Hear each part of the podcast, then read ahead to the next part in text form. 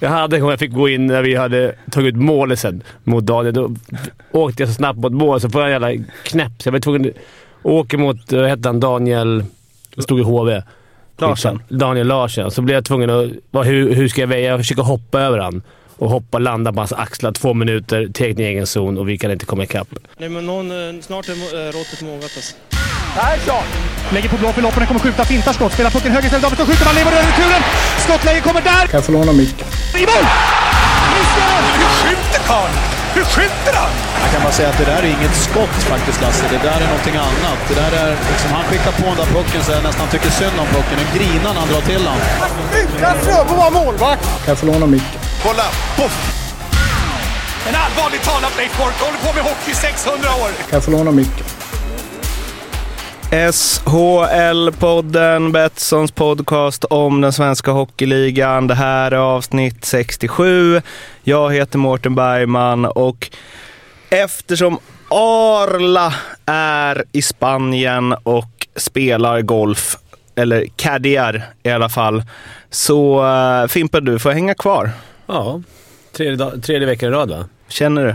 Börjar du få liksom eh, upp matchtempot eller Ja, börjar det bli det sli- jag. landslagsuppehåll kanske behövs snart? Ja, det tror jag. Det är lite slitigt för mig, men, men eh, vi får se hur länge oh, vad heter det, lyssnarna orkar. Ja. När ni ser att ratings börjar gå ner, då får ni väl plocka bort mig. Då hade vi Plocka bort mig för länge sedan. Exakt så. Eh, och i studion igen eh, efter, ja alltså förra veckan var lite speciell för då var jag i Växjö men nu är vi eh, tre i studion igen. Du får komma hit lite då och då Stats-Jocke. Jajamän. Va? Det är, på tal om att ratings eh, dyker ner.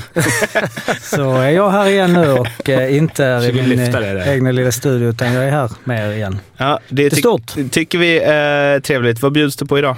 Idag kör vi en liten uh, utvisningsgenomgång som jag har uh, sparat, eller jag... Marinerat. marinerat exakt ett tag. Så jag kör lite, eh, ja, folk som har fått mycket utvisningar helt enkelt genom åren i uh, olika ligor i Sverige och utomlands. Mm.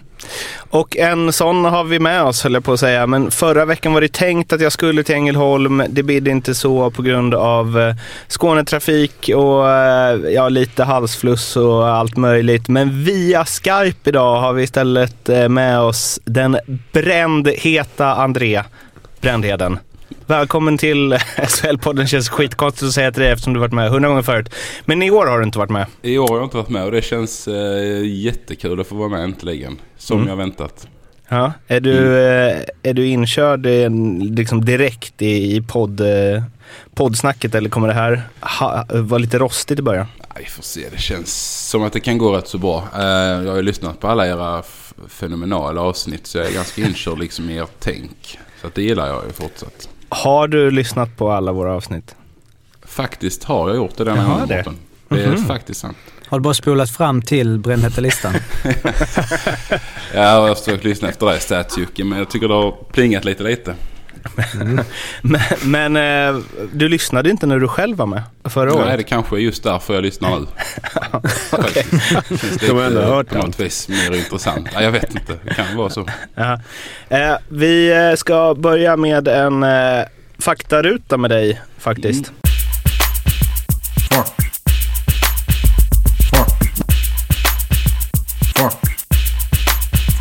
Ruta.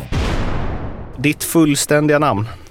Paul André Kristoffer Brännheden. Paul med AU. Yes, Ålder? 35. Var är hemma för dig? Tyringe. Berätta mer. Eh, en mil utanför Hässleholm, mitt i Skåne. Det är nog hemma för mig. Eh, moderklubben, uppvuxen där. Bor inte där nu men ändå hemma. Så är det. Har du pojkrum kvar och så? Absolut inte.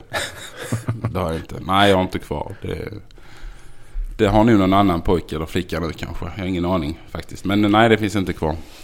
Har du någon tatuering? Nej. Vågade Varför då? aldrig. Vågade aldrig? Nej, jag var väldigt nära. Om man nu kan vara nära. Men jag var, jag var faktiskt, jag fick en sån här procent av damen. Att hon tyckte jag skulle fixa någon schysst tattoo. Eh, så jag gick till Växjö, jag spelade i Växjö. Gick ner i en sån här, man kommer i en sån här mörk källare ner och så sätter man sig. Ska man börja bläddra i de här blocken och kika vad man vill ha för tribal. Och så kommer det då någon och möter en. Som känns väldigt mysko allting. Så, så då gick jag ut faktiskt där igen och bestämde mig för att jag gör nog ingen. Så jag köpte någon tröja istället för de pengarna. Det var bara Tribal som var i Det var eh, bara utbudet. Tribal som jag, jag ville ha en sån på, eh, gärna, alltså på ryggen som gick på båda som lite som vingar liksom. Så det var ingen sån här liten grej heller man skulle göra. Det är bra att börja med det. Man ska alltid börja med det. Alltid båda skulderna. Så man kan bygga vidare på. Så, Ja, precis. Så tar man de här små sen. så var det. Var det en, var det David Beckham som har va? Och Chippen Wilhelmsson. Ja just det, de har lite sån ängel-tema. Ja, stämmer nog. Men det var inte att hon ville ha att du skulle tatuera in hennes namn då? Nej, nej, nej. Nej, det var det inte. Okej. Ja, så det blir ingen tatuering heller framöver? Nej, det blir det inte. Det blir det inte. Har du någon, eh, eller en, en person du ser upp till utanför sporten? Ja, alltså tråkigt svar men min, min fru får jag väl se upp till. Det är som klassiskt svar. Ehm, nej men hon är riktigt bra alltså. Och sen så fick hon här för några år sedan en kronisk sjukdom och krigar ändå på liksom och gnäller aldrig. Eh, jag har gnällt för halsen här nu i två veckor känns som. Eh, men där hör man fasen de är aldrig någonting. Tre kids hemma och så ändå var lärare för en klass tvåa på dagarna. Jag fattar inte hur hon pallar. Så jag dör ju nästan här efter två timmar ibland när man kommit hem från jobbet. Så att eh, hon säger upp det. Det är en otroligt krigare. Vilket eller vilka lag klappar ditt hjärta lite extra för? Ja, då får jag nog säga Tyringe SOS i division 1 södra och eh, Rögle BK. Hur mycket klappar ditt hjärta för Rögle BK? Ja, det klappar väl som ungefär en, eh, att jag hajar lite på Malmö också. Så mycket klappar det. Så att det är väl lite som... Eh, alltså jag har ändå haft sex år här och bor här nu så att det är klart att jag gillar Rögle. Alla mina grabbar spelar och sånt där och det klappar ju mest i SHL. Men eh, hade Tyringe mött Rögle så håller jag ju rätt på Tyringe, så är det ju. Finns det något lag du verkligen inte gillar? Nej, det gör faktiskt inte det. Tråkigt svar, men nej. Skulle kunna vara i så fall Kristianstad i ishockeyklubb i division 1 som man som Tyringe-spelare inte gillade. Men eh, det är nog det närmaste jag kan komma. KIK. Du har aldrig haft någon sån här dust? Duster med någon? Något lag som man inte har Ja. gillat? Ja. Jo, det har man väl haft. Alltså när man, när man skrev på för, för Växjö så var det ju vissa lag man inte skulle gilla. Typ Oskarshamn. Och när man då spelade i Södertälje så, så var ju kanske inte AIK bästa kompisarna. Och, och här är det ju Malmö som man inte ska gilla. Så man har blivit lite påverkad dit man har varit, absolut. Men eh, det är nog inget av dem som jag liksom fortsatt känner att usch, de gillar jag inte. Eller haft så speciella duster. Men det har jag inte haft med någon. Fanns det några som inte gillade dig? Som spelare? Alltså Ja, några fans där du kände dig mindre välkommen än på Alltså motståndarfans då? då? Eh, alltså ja, men det var ju...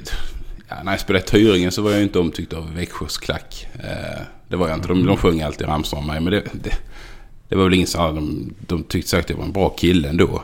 Eh, förutsätter jag att de gjorde. Men, men det var lite ramsor om grisen, kon, Tyringebo och det var lite så att man skulle liksom... Eh, då ville väl klanka ner på en lite för att man var kanske lite talangfull eller något sånt där. Vad, vad, kände du att den var personlig den ramsan? Nej, kanske inte så egentligen. Jag börjar känna mig onormal. tog Jag, åt sig men inte så mycket annat kanske. Eh, Det är ju landet men jag bodde ju inte mitt på en åker.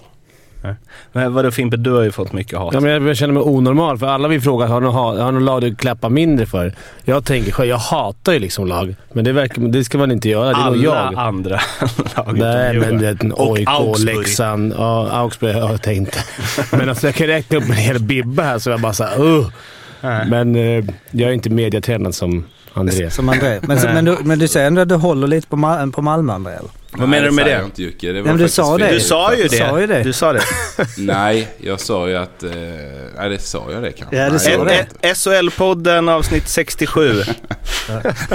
Jag håller på Malmö, Fit André Brändheden. Ja. Men det och du har dessutom innan sagt om. att du var på väg att gå dit. Mm. Det kommer inte bli kul nu i Ängelholm. Han höll på stan. Och du gjorde allt för att förlora bettingtävlingen förra året för att du skulle få vara Håkan. Exakt. Det gick ju ändå inte. Ja, det var ju ändå sämre. Nej, men jag... Eh, jag sa inte att jag gillar Malmö eh, mer än Rögle. Eller så. Men eh, jag, jag, jag, alltså jag är uppvuxen med att älska Malmö. Så att jag menar det. I Tyringen när man bor där och så, så åkte man ju till MIF och kollade på, på gamla Malmö. Liksom fina anrika föreningar. Så att jag menar jag höll ju på Malmö fram till jag i princip blev vuxen skulle man kunna säga. Fint. Nej, fint va. Men eh, sen när man kom hit så kunde man inte göra det riktigt längre. Men jag hatar inte Malmö så det är, det är lite för starkt att säga så.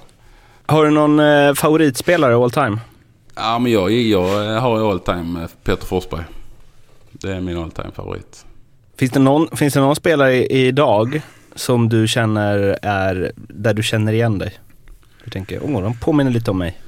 Eh, alltså många säger ju att jag är lik Olle Liss för han ramlar mycket. Sen vet jag fan om det, om det är så positivt. Men eh, jag själv tycker jag har lite Patrik Laine. Ödmjukt svar. Efter helgen. Tack. Gjorde inte han fem mål i en match i helgen? Jo, det Ja. han. Nu är- eh, nu är han lik. Nej, lite så stor rajtare med bra skott liksom. Men, men Mm. eh, han hade man gärna... Man kan känna igen mig lite i han. Han är din potential maximerad. Typ. Typ. faktiskt.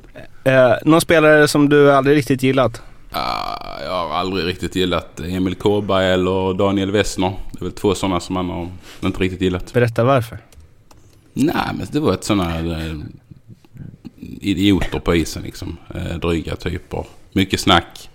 Eh, och störiga. Och det har man liksom inte gillat men det har funkat ändå på något vis. Men eh, utanför känner jag inte dem alls. Att det är liksom inget, inget sånt. Men, eh, men nej, de har inte gillat att möta. Så då har väl de lyckats med det de som är duktiga på helt enkelt. Mm. Kom de in under skinnet på dig? Ja, men det gör de väl. På något vis påverkar de alltid en. Fast man säger att eh, det gör de inte. Men där, där är liksom det är, nå, någonstans så blir man ändå påverkad indirekt skulle jag säga. Annars så... Jag tror alla blir det faktiskt. Fimpen? Trash talksen. Ja. Fimpen är Blev du skicklig på det. påverkad?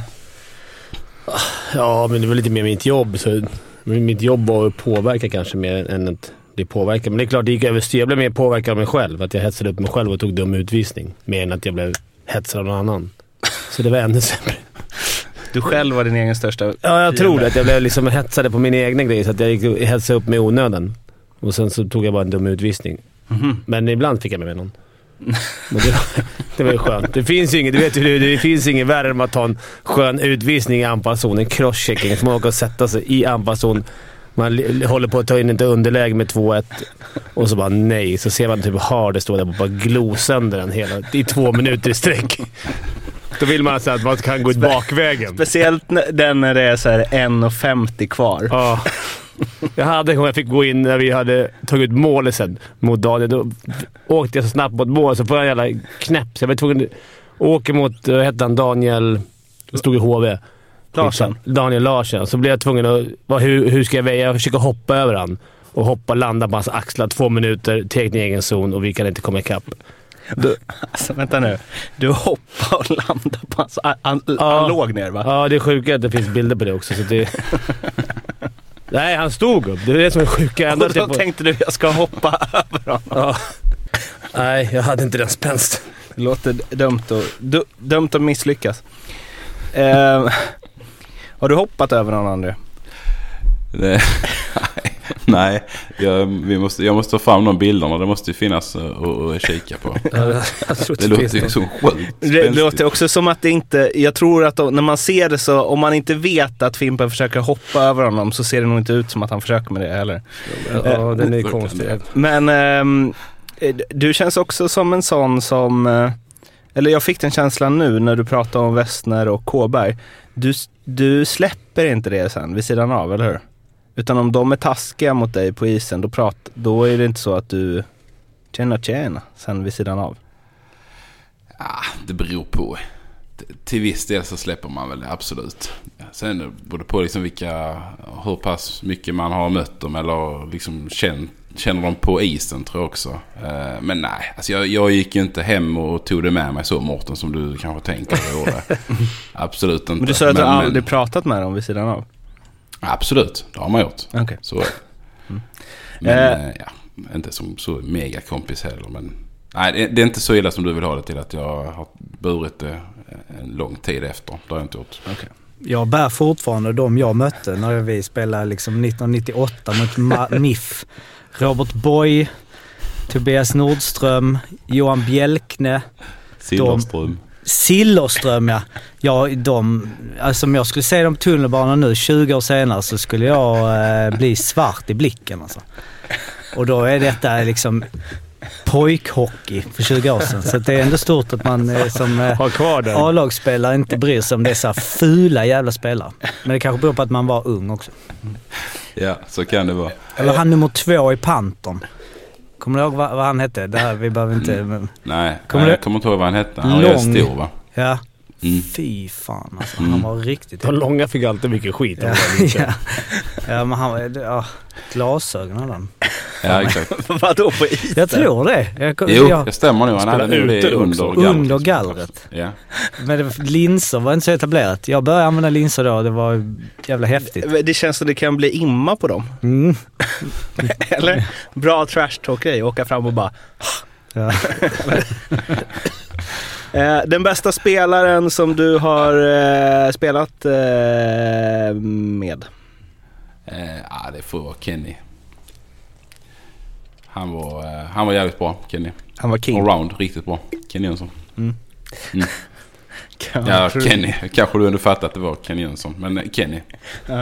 Den bästa du mött? Ah, men det måste jag nog ändå säga. Jag fick ju ändå vara med och möta Forsberg när han var hemma på eh, lockouten där. Och, och då gick han väl ungefär på typ 20% av sin liksom 100% kapacitet. Och ändå så dominerar han ju när vi mötte han här, i alla fall i Lindab. Så att eh, det var ju sjukt att se. Eh, och, och bara kunna föreställa sig hans liksom 100-nivå. Eh, så att nej, det var nog Foppa, helt ärligt. Var det då han gjorde det där bromsa in målet?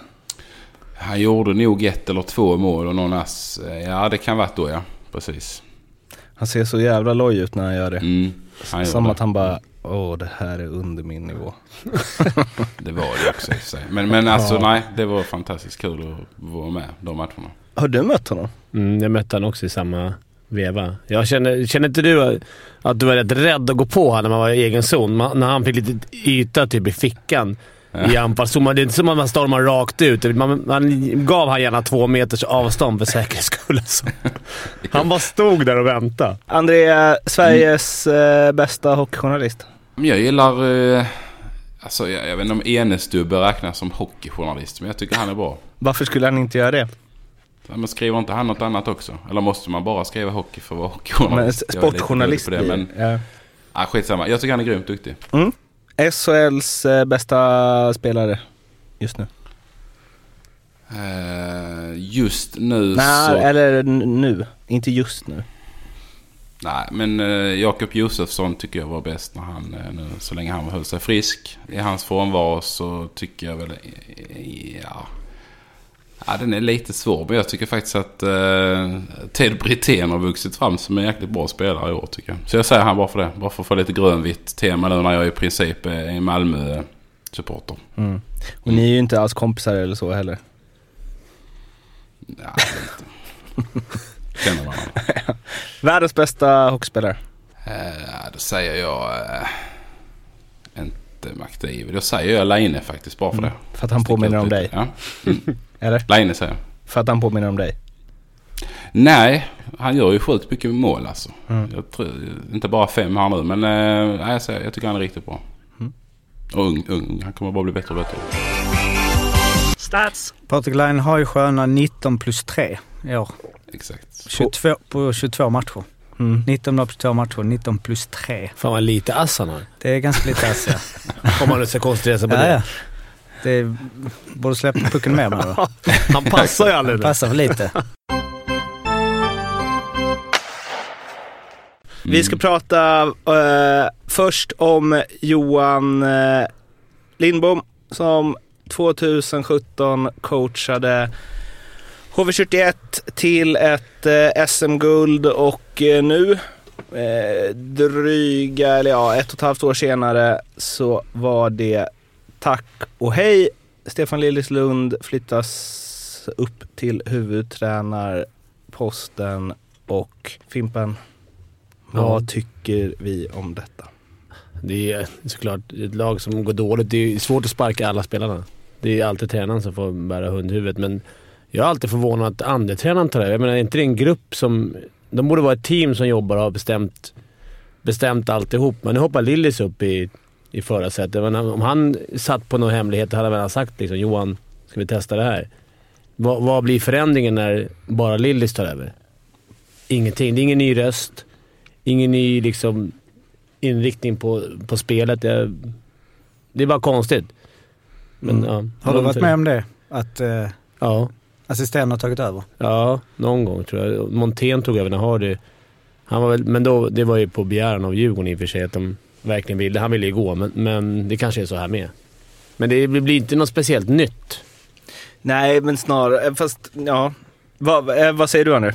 Nej, men jag köper det. Jag håller med dig där Fimpen. Jag tycker det är lite märkligt också. Jag tyckte likadant när Brynäs nu gjorde sin förändring. Att man liksom lät den assisterande ta över och vad det förändrar. Jag kan köpa det ibland när det är liksom en yngre assisterande eller en tredje tränare som kanske inte har haft eh, Eh, den här rutinen eller varit med så himla länge att man, att man väljer då att göra det. Men när man har som Lilly som har stått i, i typ SHL-bås i 25-30 år känns det som. Liksom, och, och definitivt lär ha varit väldigt delaktig i HVs process med att ta fram spelidéer och få alla liksom att dra åt samma håll. Så förstår jag inte heller riktigt den tanken där.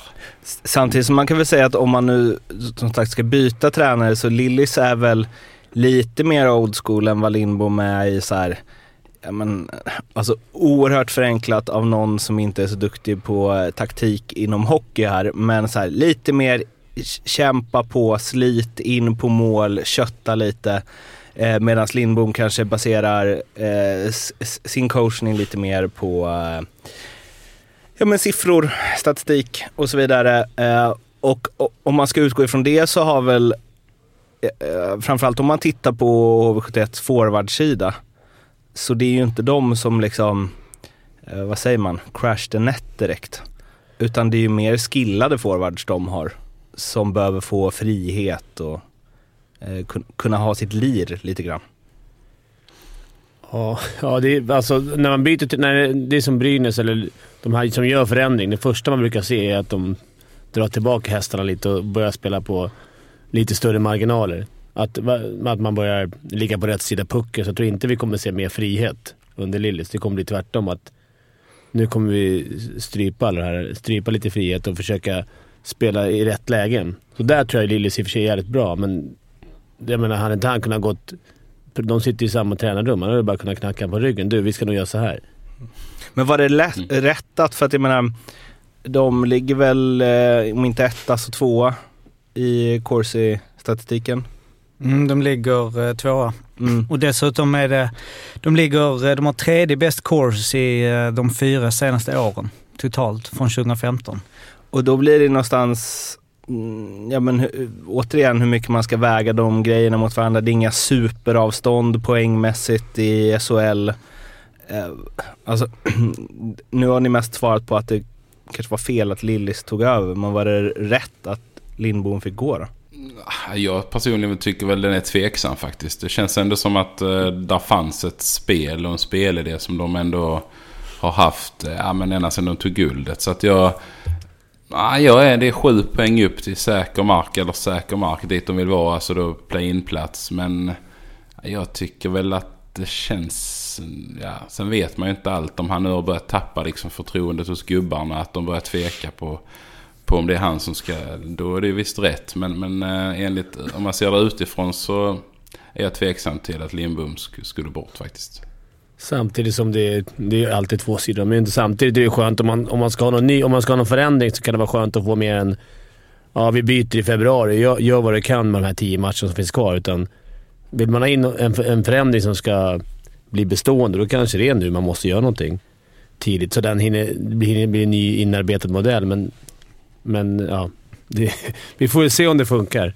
Men det om man tittar då, de har ju bäst, de har näst bäst course i år efter Växjö och det som gör att de har så dålig eh, course, vilket är ju oftast det, det är ju skott, skotteffektiviteten. Och de har ju då tredje sämst skotteffektivitet de senaste fyra åren.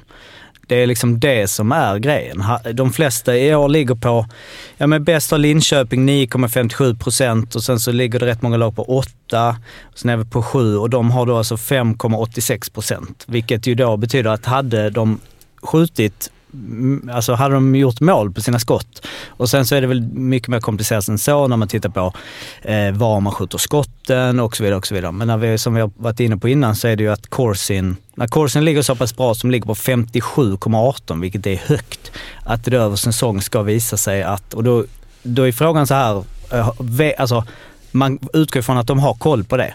Att hela HV71s ledning och eh, alla de vet att okej, vi har bra siffror. Och då kanske det är något annat, att det faktiskt inte är resultaten i bara som gör att han får gå utan att han, ja som du säger, kanske har tappat omklädningsrummet eller att det finns något annat där. För att det är ju, annars är det ju lite märkligt att man nu bara, boom, vi måste göra en förändring. Tänk om de, ja så har de sämre corsi. Vilket för att ska de ha bättre corsi så är det ju, ja, det är ju, Ja, men det blir väl också någonstans att... För det är ju intressant det är att de har så dålig effektivitet då. då. För att de har ju väldigt många spelare som jag ändå ser som liksom poänggörare och målskyttar. Och då, man hade velat så här, kolla, skjuter de, tar de sjukt många dåliga skott? Alibi Det, må, det måste de ju göra om de har, har- ligger det sett över, vad sa du, fyra säsonger. mm. Då måste de ju ta jättemycket jävla dumpar ner mot målvakten typ. Jag vet inte om det är så här course i skottsektorn och sånt. Annars har man ju blivit... Spelarna är inte som många tror dumma i huvudet, utan man förstår ju att man får spela lite... Ja, ska, de har ju personlig course också. Det är ju bara att ta pucken över blå och lägga ett alibi-skott i bröstet så får du... Och kolla Fimpen, vilket course. Man skapar läge varenda chans han kommer... Alltså, nu är väl de smartare än så.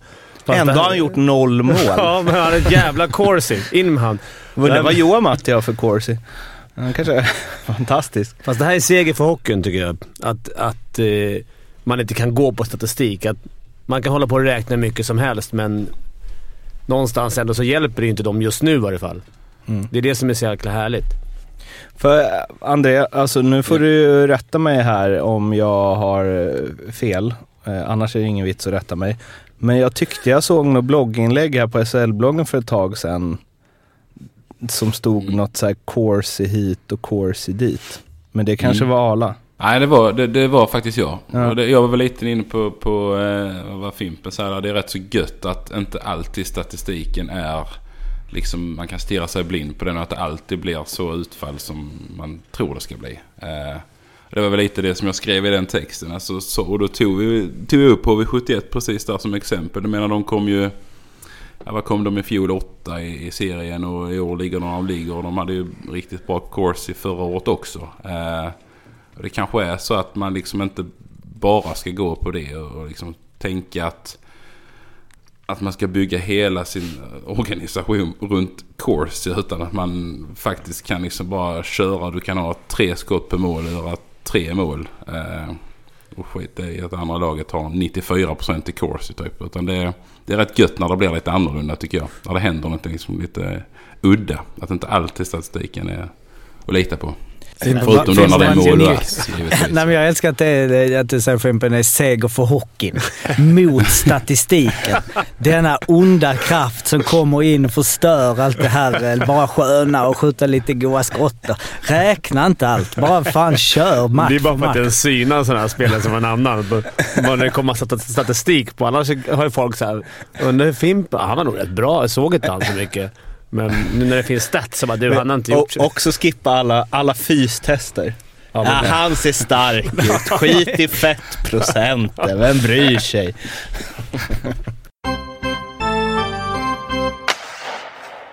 Hur bra är HV då? Ja, jag tycker det är skitsvårt. Mm. Alltså är, är det här en så stor underprestation så att tränaren borde få sparken rent eh, tabell och efter eh, i poängmässigt? Nej, alltså jag, jag vet inte. Jag, jag tycker väl att det är, det är ganska många som inte riktigt har liksom levererat vad man hade hoppats på. Jag hade ju satt till exempel Nils Andersson som är liksom ledare av den backpoängligan. Han har gjort tre pinnar i år. Mm, vad ska, du, tyckte han, du tippade han skulle göra 53 så han får Ja, typ. öka takten nu. Ja, men jag hade ju sett han liksom... Jag, tyckte han såg som klippt och skuren ut till liksom stå på pointen i HVs powerplay som rajtar och liksom styra där och göra hur mycket poäng som helst. Han har gjort tre poäng liksom. Det är inte okej. Och backarna överlag har ju haft problem. Det är ju defensiven som har varit lite strulig. Eh, varken Gunnarsson eller Sandström har ju gått in och spikat.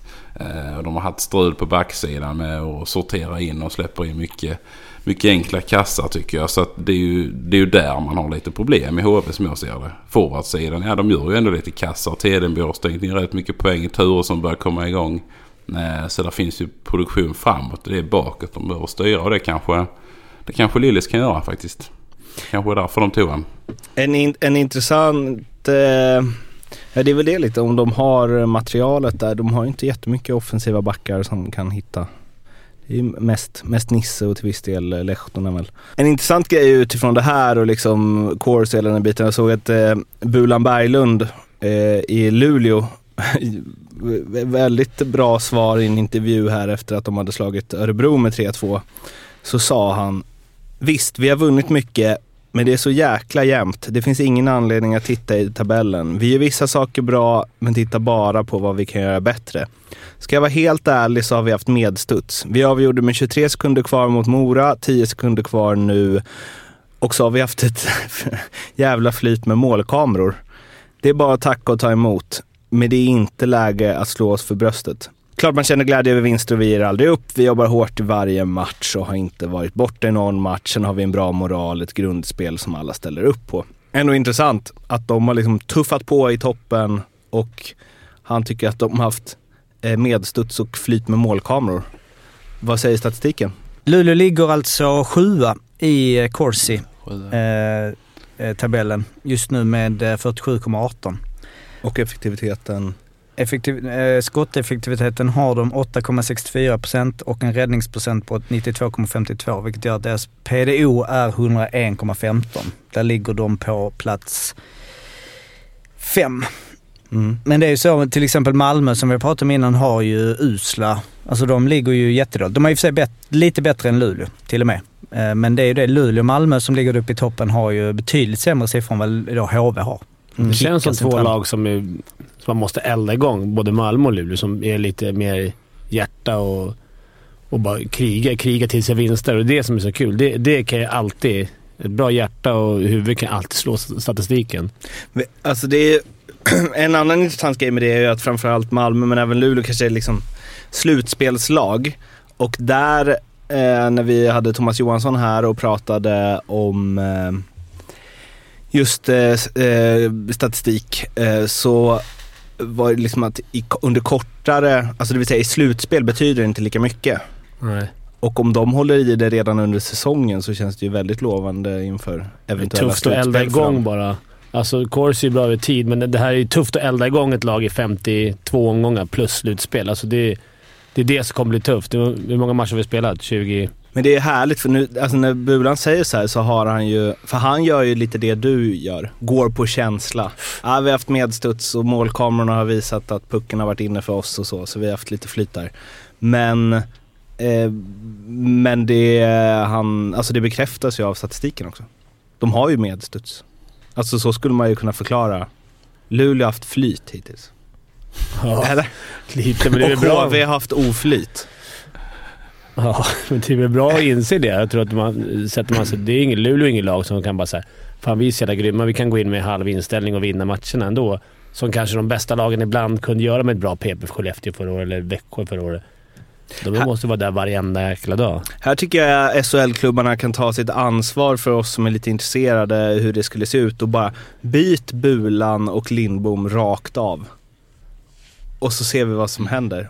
Om, om Luleå blir helt sjukt bra när deras corsi går upp och HV bara kommer dyng sist. Med Ja, För ring dem och fråga om de är med på det då. huvudsponsorn Betsson får eh, gå in hårt där. Vi Vi ska bara ska... säga det att eh, HV har ju förlorat fem raka. Vilket ju också är det här att vi kollar på tabellen och var de ligger och så vidare. Men de har ju faktiskt eh, förlorat visserligen eh, tre av dem i eh, sadden eller straffar. Men de har inte liksom gått vinnande på de fem senaste matcherna. Vilket ju är också spelar in såklart i så här, bryta trenden och det. En ny röst som i och för sig här är en Ingen ny gammal röst. röst. Nu jävlar. Men jag tycker det är, du har redan snackat om det, men alltså när då så här, första träningen, Lund ställer sig där. Okej grabbar, alltså det måste vara så jävla skum stämning. Alltså det är som att så här, har, har Johan gått är, är du vet han sa det vi har gjort hittills. Och så bara kommer han in, bara ah, förlåt jag, jag glömde min, jag hade min mugg här. Alla bara, ja.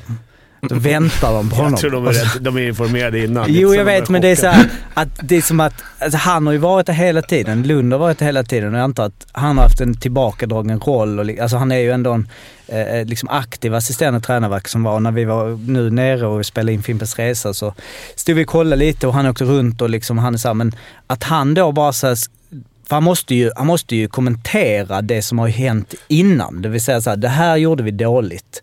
Att det måste finnas så här, men, Men nu men, är han borta, Ja. så nu blir det andra bullar. Ja men så här, vill man inte som spelare bara, men tyckte du inte det innan? Eller har du, har du, varit, har du spelat ett spel lite där? Har du, alltså, har du, har du varit ärlig? Alltså, Mm. Ljuger du för oss också nu?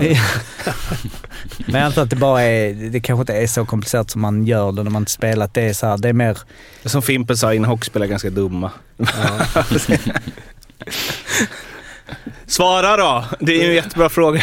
Var det en fråga? nej men du var inne på det lite innan men eh, Vad menar du? Men, kände inte du bara när eh, Montén stod där att bara... Va? Du tycker likadant som Ja, Hardy? men man är ganska... Han var rätt tydlig. Alltså, vi visste att han... Djurgården övertalade. Han var ung, lovande coach. Det är klart att han... Så han sa bara... han sa direkt att "Nu är det det är inte mitt Hardy." beslut. Nej, men han, han, vi körde ju, det var ju ungefär li, liknande. Jag menar, vi körde vidare på. Det var en ny röst och någon förändring. Och det var inte så att Hardy och han var ovänner om det, utan det var ju så här, Hardy tyckte han skulle stanna. Och, Mm. Så det var ingen som misstrodde honom då. Ofta är det ju det. Jag tror Lillis kommer gå in. Ni vet att Johan tyckte jag skulle stanna. Och, men det blir, det blir klart mycket större förändring om det kommer en helt ny tränare. Men kan det inte vara att han är någon slags eh, interimtränare då? Eller tror vi att han är nu så, bam, nu har vi Lund resten av säsongen? Eller att det är liksom en tillfällig, Beror liksom på hur så, det går. känner på, exakt, känner Ja. på det lite, ja men det, bara för att safea upp och sen skulle det fortsätta gå dåligt så ryker han också. Ja, men de säger nog ingenting, för då kan de se det här nu i fyra, fem matcher. Så ser de okej, det blev ingen förändring. Då kan man... Mm. Har man inte sagt något har man ingenting sagt. Nej. Kloka ord. Bra Med, sagt. med de eh, kloka orden så tar vi en avstickare till eh, veckans speltips som Per Arla Arbrandt levererar från eh, Spanien. Hallå, hallå hockeyvänner! Ännu en ny vecka och eh, lite inspel kommer här. Tycker eh, omgången är lite uppdelad och den här veckan så kanske tråkigt tycker många. Men jag säger, jag tror verkligen på det här. En trippel som enda spel helt enkelt. Jag bakar in tre starka hemmafavoriter. Brukar ha mycket hemmasegrar så här i mörka november och december. Eh, och dessutom tycker jag det är klasskillnad på lagen så det blir en trippel helt enkelt. Och de tre matcherna jag använder mig av är eh, på onsdag Växjö-Örebro samt Färjestad-Timrå. Två ettor. Eh, rakt av bara. Av skälen jag nämnde nyss, hemmaplan och bättre lag. Tycker det ska vara relativt komfortabla ettor här. Eh, Örebro har det ju blytungt för tillfället och vem vet kanske blir nästa lag som byter tränare. Om inte en uppryckning sker i det närmaste. Timrå lika samma. Tog dock en eh, bra seger mot Rögle, där jag för övrigt rekade över sex mål. Och det är ju otroligt när det står 4-2 efter 35 minuter och sen händer ingenting. Trots uttagen målvakt och mängder av powerplay. Eh, Just 4-2 brukar det alltid bli något mål, så det, den var ju sur. Om vi går tillbaka till föregående helg, där eh, banken Djurgården gjorde sitt jobb. Eh, men som sagt då, eh, skrällen här att det skulle bli mycket mål stämde ju inte och dessutom vann ju Linköping och Mora så en, en liten dålig helg helt enkelt. Men vi tar nya tag. Som sagt, trippen då. Växjö-Örebro 1, Färjestad-Timrå 1 och sen går vi till torsdagen där Skellefteå tar emot Mora och jag tror här också anledningen till att jag säger etta är samma sak. Hemmaplan, bättre lag. Mora har det väldigt tufft för tillfället. Eh, Anders Forsberg har gått ner i båset. Va? vilka signaler, signaler skickar det? Ja, det är ju inte jättepositivt i alla fall om jag skulle vara tränare. Så den trippen gör vi. Rakt av bara. Enkla ettor. Växjö, Örebro etta. Färjestad, Timrå etta. Skellefteå, Mora etta. Tills vi ses nästa gång så får ni ha det så bra. Vi hörs! Ja, det var Arlas speltips det och nu ska vi prata om den hetaste potatisen Johan Lindbom och HV71 får ursäkta som har varit den här veckan. Det är nämligen att ensamutredaren, riktigt bra eh, titel, Ola Lundberg har lämnat ett förslag i hur det ska se ut med upp och nedflyttning mellan SHL, Hockeyallsvenskan, division 1. Vi fokuserar på de två översta ligorna där. Förslaget är att lag 13 och 14 möts i en sjumatcherserie där det förlorande laget åker ur direkt men det andra hänger kvar. Den stora förändringen sker dock i, i Hockeyallsvenskan. Det blir nämligen exakt samma upplägg som SHL. De tio bästa lagen kommer spela ett slutspel precis som i SHL där vinnaren får en plats i SHL. Även där spelar man playoff neråt mellan lag 13 och 14. Eh, det vill säga kvalspelet mellan SHL och Hockeyallsvenskan stryks eh, för första gången på eh, 30 år. I sådana fall. Den som vinner play-out, eller play-out, är kvar automatiskt. Mm. Ja. Mm. Så den kommer inte åka. Mm. Så då kan inte två lag åka ur. Nej. Vad tycker vi om det? Jag är lite... Ola har ändå gjort ett bra jobb och fått liksom mycket info här och har ändå lagt fram ett förslag. Eh, det ska han ha all cred eh, för tycker jag. Eh, jag personligen, jag gillar det här med, med två platser upp, två platser ner. Att det ska finnas liksom mer än bara den här vinna hela hockeyallsvenska serien för att gå upp. Och sen tycker jag det är roligt när det är faktiskt SHL-lagen som möter allsvenska lagen. Jag vill ha något där. Jag vill ha kvalserien tillbaka. Den gamla goda kvalserien. Med eh, två SHL-lag, två allsvenska lag, alltså topp två i allsvenskan plus då att man har eh, två lag till sen som får kvala sig in i kvalserien från allsvenskan. Så det är sex lag. Det, jag gillar den. Jag vill ha kvar den. Jag, eller tillbaka den ska man väl säga. Ja, det kan, Men, jag hade velat ja. ha med, jag, hade, jag gillar också den gamla kvalserien men jag gillar också de här playoff-matcherna som har alltså Jag hade typ velat att de som kommer ett och tvåa i kvalserien får möta trean och fyran i kvalserien spela inte augusti. Ja men jag vet inte. Jag tycker också jag tycker som det är Tillbaka med gamla kvalserien. Däremot så tyckte jag väldigt rolig, bra upplägg ändå för att det var verkligen second best det här med slutspel. Men jag tycker om den här kvalserien. Vi har både spelat den nerifrån och uppifrån och det är jäkligt jobbiga matcher men det är, jag fick för mig att nästan kvalserien var mer tryck i eller mer intresse runt än, än själva slutspelet ibland. Förutom när, om det blir avgjort i omgång åtta så är Ja, det visst. lite så. Absolut, men det är... Men, men eh, för det jag kan känna kring det här är ju att det är konstigt att det inte ens finns någon risk för lag 13. Alltså vinner de finalen så är, det, är de säkra. Alltså tycker ändå att det ska finnas två platser att spela om. Och lag 10, vad sa vi? Lag 10 i Allsvenskan kan gå upp i... I, i, exakt. SHL. Ja, och det blir också lite... Ja, nu lär inte vara- det hända svinofta men ändå. Nej, men man kan ju värva in lite i slutet. Jag, jag, har en, jag skrev upp en liten, eh, min, mitt förslag som är lite, äh, det, men eh, då är det tre lag som är i risk. Men det blir, jag tror inte SHL tycker det. Men om man kör, eh, för, se, första sex lagen är, är, eh, går till kvartsfinal och sen lag 7 till 10 play-in. Play lag 11 händer ingenting. Och sen lag 12, eh, de kvalar mot vinnaren i kvalserien. Fast kvalserien är lag 3 till 6 i Allsvenskan. De spelar en kvalserie, det kommer fram ett lag. Så där möts de i en direkt serie där det är ett lag. Och sen så lag 13 kvalar mot tvåan i Hockeyallsvenskan i direkt. Och lag 14 åker ur direkt och lag 1 går upp direkt. Mm. Ty, Var inte det? jag hade, alltså ensamutredaren Joakim Österberg. ja. För då har du så här, de som kommer sist, då är det kört direkt liksom. Ja. Bam. Och, jag de menar- som är bäst ska gå upp. Ja. Men att de som kommer tvåa i Allsvenskan behöver inte hålla på. Då, de får liksom fokus mot den som är näst sämst. Och sen så kanske då tolvan, där är det lite så. Men den kvalmatchen är ju såhär, om, om det tolfte laget i SHL är så dåligt att de åker mot de som vinner en serie mellan trean och sexan i Hockeysvenskan, då ska de fan åka ur också. Ja, men sen tycker jag så här, det är alla, alla är så för direktuppflyttning och ner, direkt nedflyttning, men ja, de har ju vunnit alla matcher och de här har förlorat alla matcher. Men det är helt olika lag de möter. Men att vinna allsvenskan, Varför ska lag 14 som har tampats mot de bästa, 14 bästa lagen i Sverige bara direkt, direkt ur utan att få en chans i en kvalserie? Är det för att få lite... Men det är för att om det, det är nog mest här för att om du är bäst i en serie så måste du ju få något för det. Du får spela kvalserien. Du var bäst i den serien också. Om du skulle vinna guld, det räcker inte att vinna serien. Du ska Mm. vinna kvartsfinalserien, du ska vinna semifinalserien, du ska vinna guldserien.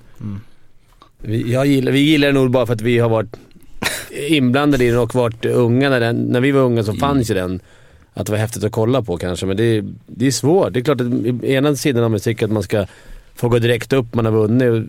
Samtidigt man har varit i det läget, så jag var med i Djurgården, så är det rätt skönt att få, nu åkte vi ut ändå, men det är rätt skönt att få en liten fallskärm. För vi har ändå mött, det är skillnad att möta Skellefteå borta än att, spela mot Tingsryd borta. Alltså faktiskt. Ja, jag, ja, jag, jag håller med. Jag gillar också den här kvalserien. Jag tänker lite att man kanske i så fall kanske skulle haft en match till i den. Alltså att man kör en 15 matchers serie. För att få liksom ännu mer eh, det här med att ett allsvenskt lag inte kan bara slå ett SHL-lag en gång. Då får man ju bort det snacket också lite. Att man har kanske tre lag som har fördel av hemma, bort, hemmaplan, liksom premiären och avslutar hemma. Ja, Du, menar inte bäst av 15? Där Nej. sist. Nej men 15 omgångars kvalserie Ja, istället ja. för som det är nu liksom med 10 omgångar. Man, får, man tar en till där så man får liksom...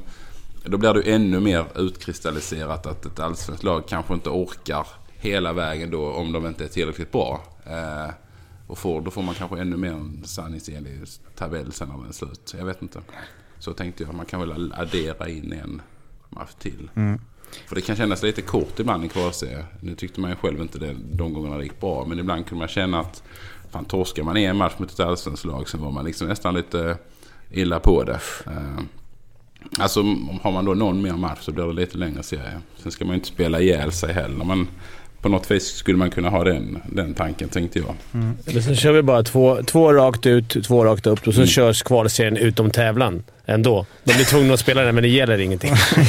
bara för att ha kvalserien igång. För den är så jävla god. En, sak, ja, en, en, en sak vi i alla fall kan vara överens om här är att, som man märker tydligt, och jag tyckte det var fint André, att du började liksom din utläggning med att credda ensamutredaren Ola Lundberg. Mm. För man, det är ensamutredare känner man alltid lite för. Eh, och Absolut. alltså att han har suttit, bara vi sitter och diskuterar det här så känns det som det kommit upp liksom ett, en drös förslag. För att han sitter helt ensam och utreder allt det här som kommer från liksom, ja hur många klubbar blir det totalt? Inklusive division 1. Eh, ja, det blir ju några stycken. Det lär ju komma upp en del idéer som alla tycker är det bästa. Var, varför är han ensam? Annars blir det ju som det blir här, att alla tycker olika. Det är väl enkelt att ha det. Ja, Ola. Vilket jävla jobb du har gjort. Vi får väl se. När ska sånt här beslutas? Ska vi dra oss genom alla klubbar nu va? 15 juni 2019. Fram till dess Det sitter sommar. vi som på nålar. Ja. Och eh, innan vi går in på veckans tema så vill jag följa upp en spelare som jag blev tipsad om på Twitter och som jag tänkte nämna de senaste veckorna. Det är Simon Dahl. Känner ni, har ni koll på honom? Nej. Nej, Han, eh, 2010-11 så gjorde han 38 poäng på 41 matcher för eh, Linköpings J20 superet- superelitlag. Han spelar nu i Virserums SGF i Hockeytrean Södra E, Region Syd. Och han har den här säsongen gjort 35 mål och 31 assist på 12 matcher. Så att, eh, ja. Där har vi där Simon. Eh, han gjorde ju eh, 7 plus 6 eh, i en match. 22-2 seger mot Diö. Jag kan tänka att han dominerar ganska mycket där. Och jag börjar tänka om det måste vara en rolig, alltså det måste vara så roligt att spela hockey där. Alltså att göra 10 poäng och sånt. Men ja, den här veckan gjorde jag en liten grävning i utvisningsminuter. För jag tyckte det skulle vara kul. Dels uppdelat på lag och dels uppdelat, uppdelat på spelare. Och jag har gått igenom elitserien sedan 1975 och lite andra ligor. Om vi börjar med elitserien SHL så har det totalt delats ut 289 574 utvisningsminuter på 11 337 matcher sedan 5 oktober 1975. Det är ett snitt på 25,55 minuter per match. Tittar man på hur antalet utvisningsminuter har förändrats över decennierna så kan man säga att det går som en liten båge. På 70-talet så var det 21,39 minuter i snitt, 80-talet 23,04, 90-talet 25,81, 00-talet var det uppe på snitt 32,85 minuter per match. Och nu på 10-talet så är vi nere på 20,18. Så att 00-talet var det absolut mest utvisade talet.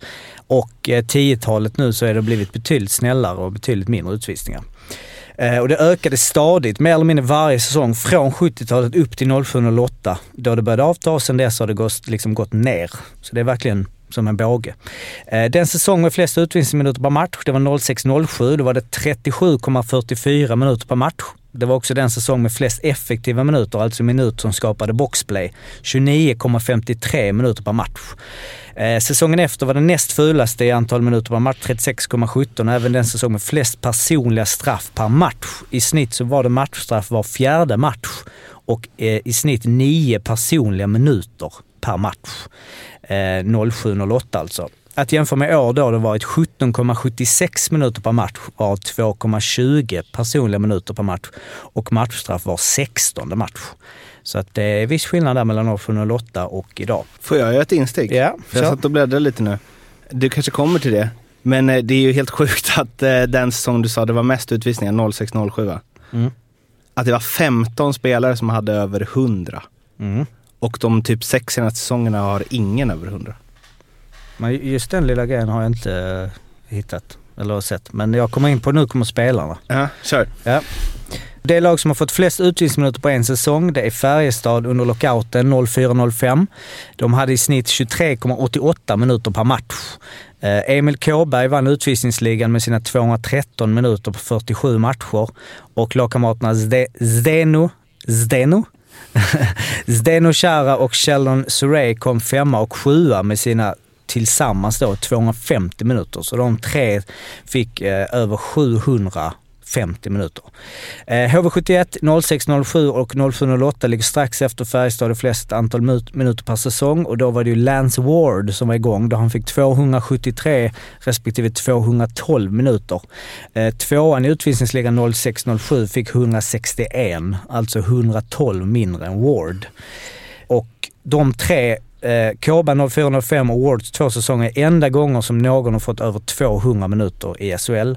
Eh, Wards 0607 är även eh, tvåa i antal minuter per match, endast slagen av Dan Hinott 0405 som fick 106 minuter på 18 matcher.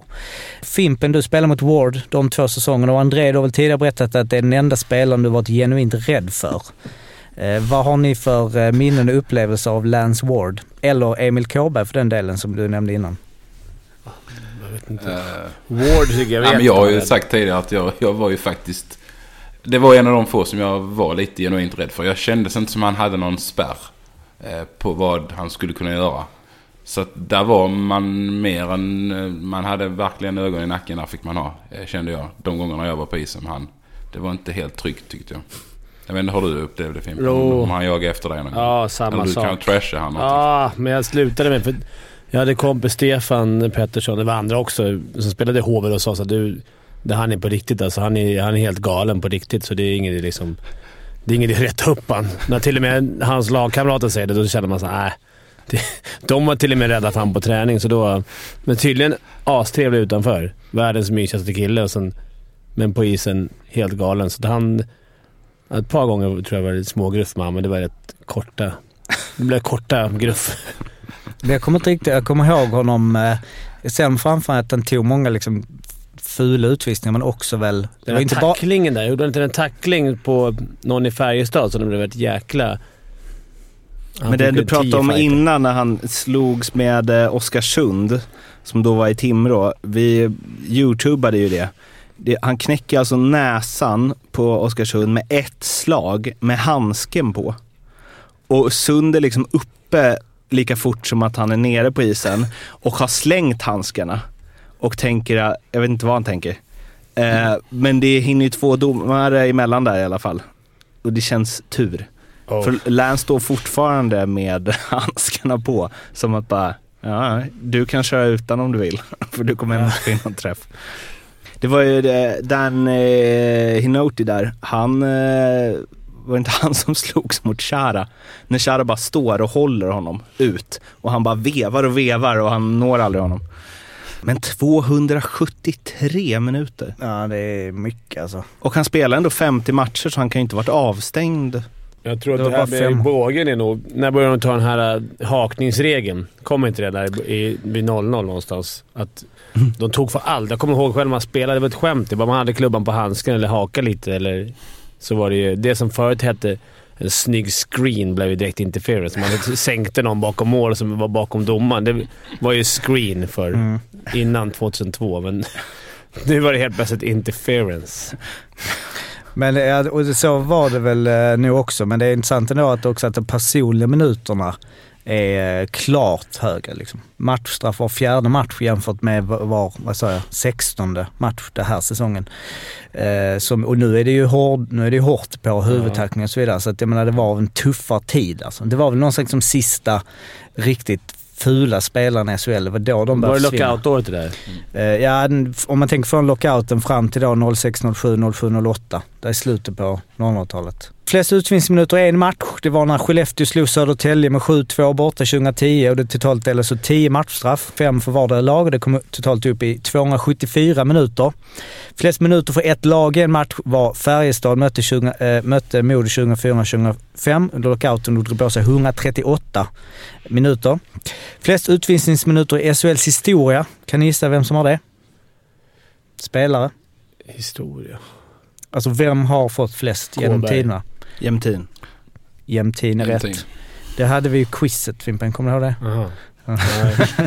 Jag tömmer hela tiden inkorgen så fort quizet är slut. Ja, Jämtin är rätt. Det är 1465 minuter på 575 matcher. Tvåa Per Ledin, trea Petrecek och sen så är det idel nätta gulliga spelare i listan efter dem. Bulan Berglund, Per-Åge Schröder, Magnus Wernbloom, Andreas Pihl, Emil Kornberg, Daniel Rydmark och Jonathan Granström. Flest minuter per match, eh, det är då eh, Lance Ward som hade 580 minuter på sina 143 matcher. I snitt 4,06 minuter per match. Tvåan på den listan har 2,72. I allsvenskan, och nu, nu, nu gräver jag mig neråt här då i, i divisionerna så vi hittar lite goa killar. Då har vi ju allsvenskan som ju André nämnde där, du nämnde två spelare, Kåberg och Daniel Wessner. Eh, Wessner har ju Mm. fått överlägset flest utvisningsminuter i allsvenskan, 1472 stycken. Inte dock flest eh, på en säsong, för det hade Joni Honkanen som eh, under säsongen 05-06 i Växjö fick 220 minuter på 40 matcher. Vilket också är bra. Och om vi söker oss ner i divisionerna så hittar vi Tony Söderqvist. Han fick totalt 640 minuter på 126 matcher i eh, division 1. Eh, 5,08 minuter på match. Han hade en god säsong i Gimo IF 99-0 då han fick 209 minuter på 26 matcher. Snitt 8 minuter match. Division 2 hittar vi dock en som är värre, nämligen backen Erik Olsson som totalt skramlade upp 556 minuter på 90 matcher i lite olika klubbar på 00-talet. I snitt 6,18 minuter per match. Men hade han inte den värsta säsongen? Nej, nej. Det hade inte ens Tom Larsson som säsongen 09-10 spelade i Töva Tigers och då fick 129 minuter på 11 matcher. I snitt 11,73 minuter per match.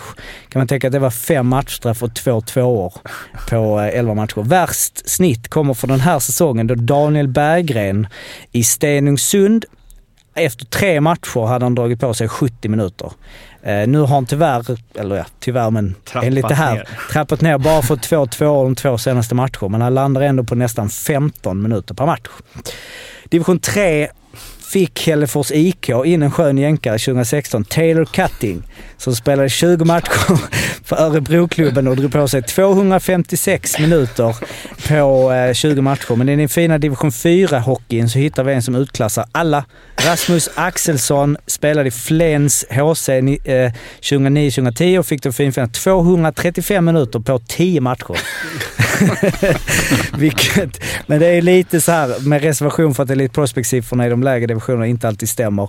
Ska bara runda av med lite Nordamerika för det är ändå där liksom någonstans de, de mycket minuter kommer. Då har vi ju um, Tiger Williams har fått flest minuter i NHLs historia. 3966 minuter på 962 matcher. Flest på en säsong fick Dave Schultz, 472 på 76. Hammaren. Dave The Hammer Schultz. Eh, Dennis Bonvi är AHLs mest utfällda spelare. Han fick fina 4493 minuter på 871 matcher. Det är en, en fight per match helt enkelt.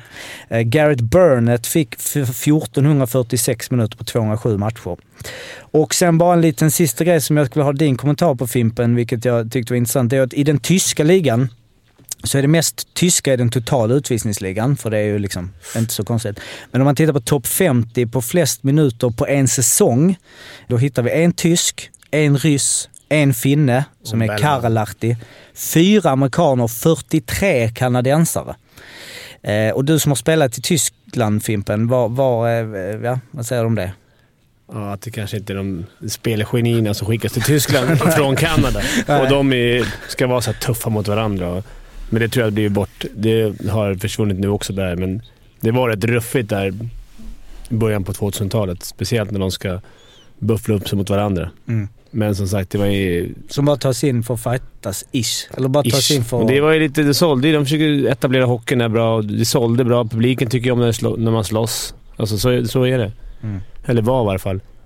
Stå där med en öl och en Jäger i handen som de gör i Tyskland och sen sätta bratwursten i halsen och se en fight. Alltså det är därför man kom. Mm. Och som sista, på tal om att Elite Prospect kanske inte alltid är helt korrekt. Men det är ändå, vadå? Man måste... Jag Elite Mustafa. Lemieux. Nej, precis. Nej. Nej, Mustafa Lemieux är... Detta är ingen... eh, Han var ju en lirare. han var ju en jävla lirare. Men, ehm, nej, men jag vill avsluta med David Bork. Han hade en intressant säsong i OHL 95-96 då han ena halvan av säsongen gjorde sju ass och hade 83 utvisningsminuter på 47 matcher för Sarnia Sting. Den andra halvan spelade han dock i eh, Kingston Frontenacs och där hade han goa 334 minuter på 11 matcher. Ett fint snitt på 30,3 minuter per match, vilket jag vet inte, det kan man ju inte ens eh, ha där i OHL på eh, Le- 90-talet. Leif så att- Borks bror. ja, det var den stav... B-O-O-R-K. Quiz. André, du har inte varit med i quizet. Nej. Kul. Ja. Eh, jag, eh, fan jag glömmer alltid. Till nästa eh, vecka ska jag skriva upp. Jag ska lyssna igenom alla och se hur det ligger. Och så gör ett snittpoäng per, Mm. för då är det med annars. Vad var Fimpen för snitt? Fimpen snitt, för, förra gången, nej du tog inte den. Nej. Marcus Nej. Turesson. Jag tror, att, jag tror du har fått Under- två poäng totalt va? Ja, jag tror det. Ja, och då ljög jag också för jag sa visade aldrig vad jag hade skrivit. Jag kommer ihåg vem det var. Eh, André, du har ju lyssnat på podden som du är med i, så du Mm. vet ju förutsättningarna. Vi söker en spelare och jag kommer ge ledtrådar 10 till 2 poäng. Och ni som lyssnar får ju eh, såklart också ehm, vara med och jag menar, ni får gärna mejla in, säga när ni tog det. Om det är någon som tar det på 10 och känner vad fan det är ingen annan än mer än jag som vet detta, mejla gärna in och säg att ni tar det. Så, eh, Hur kontrollerar du att det stämmer? nej men jag li- vill lita på Det är dem. väldigt att vi... Ni får vara med. Ja, ni får absolut vara med. Ni kan använda Elite Prospect, det kommer att gå jättebra för er. Nej, okej. Vi söker en spelare. 10 poäng. Denna norrländska forward inledde seniorkarriären i Vännäs i division 2 95-96. Elitseriepremiären kom i Björklöven tre år senare. Det ska vara nästan omöjligt på 10 poäng, det har jag bestämt mig för. 8 poäng.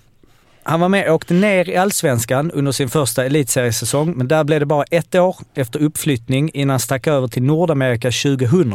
Han spelade där 26 matcher för Baton Rouge Kingfish i ECHL innan han vände hem till Norrland igen, denna gången Luleå. Han har inte lagt skridskorna på hyllan.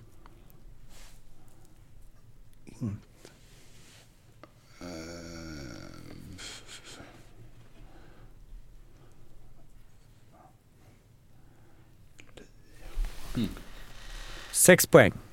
Under sina fyra säsonger i Luleå bara ökade och ökade poängskörden. Hela 36 poäng på 46 grundseriematcher 04-05 gjorde att han skrev på för Färjestad där han under sina två säsonger var med och vann ett SM-guld. Eh,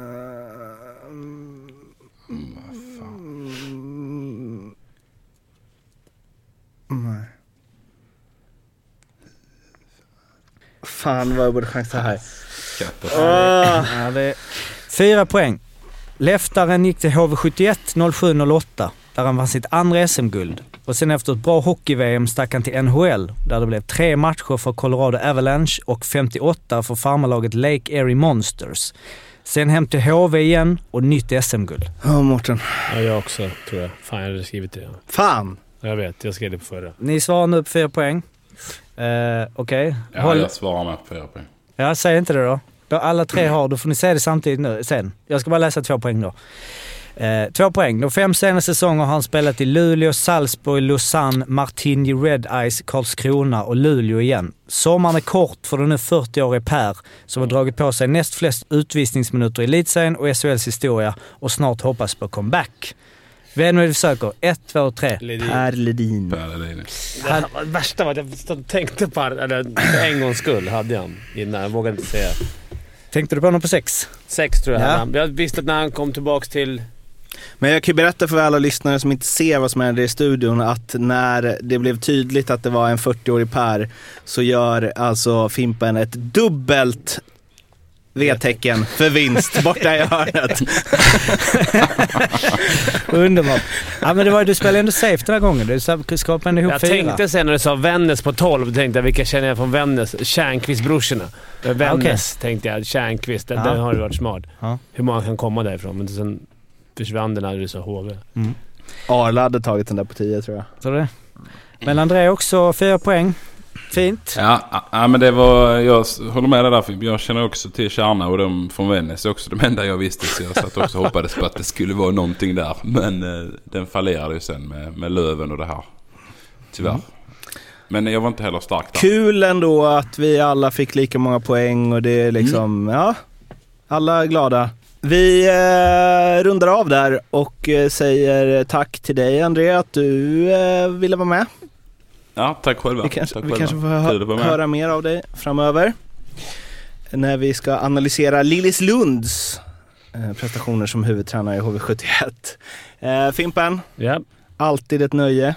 Tack, tackar Sam. Det är väldigt kul att vara här. Vill du säga något mer? om nej, jag, nej, jag, nej, det var inget. Nej, okej.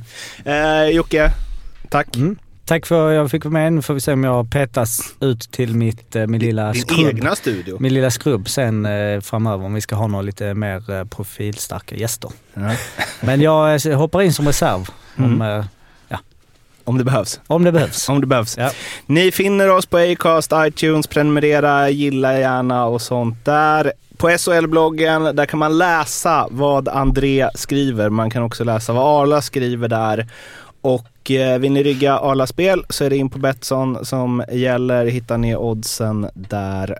Twitter finns SHL-bloggen eller SHL-podden och vill ni mejla oss så kanske framförallt då Stadsjocke så är det solpodd at gmail.com som gäller. Han har också en egen Twitter at Stadsjocke. Och Vi du, hörs. och du har också en egen Twitter. Martin Äh. Bergman at... Nej. The At- champion Nej. of quiz. Ma- Martin Bergman. Eh, vi hörs igen Ja. om en vecka. Tills dess, må bra. Och glöm inte att lyssna på SHL-podden Möter, senast med Viktor Svedberg. Den här veckan kommer det med Micke Lindqvist i Färjestad. Puss och kram, hej då! Ha det bra. Hej. Hej då.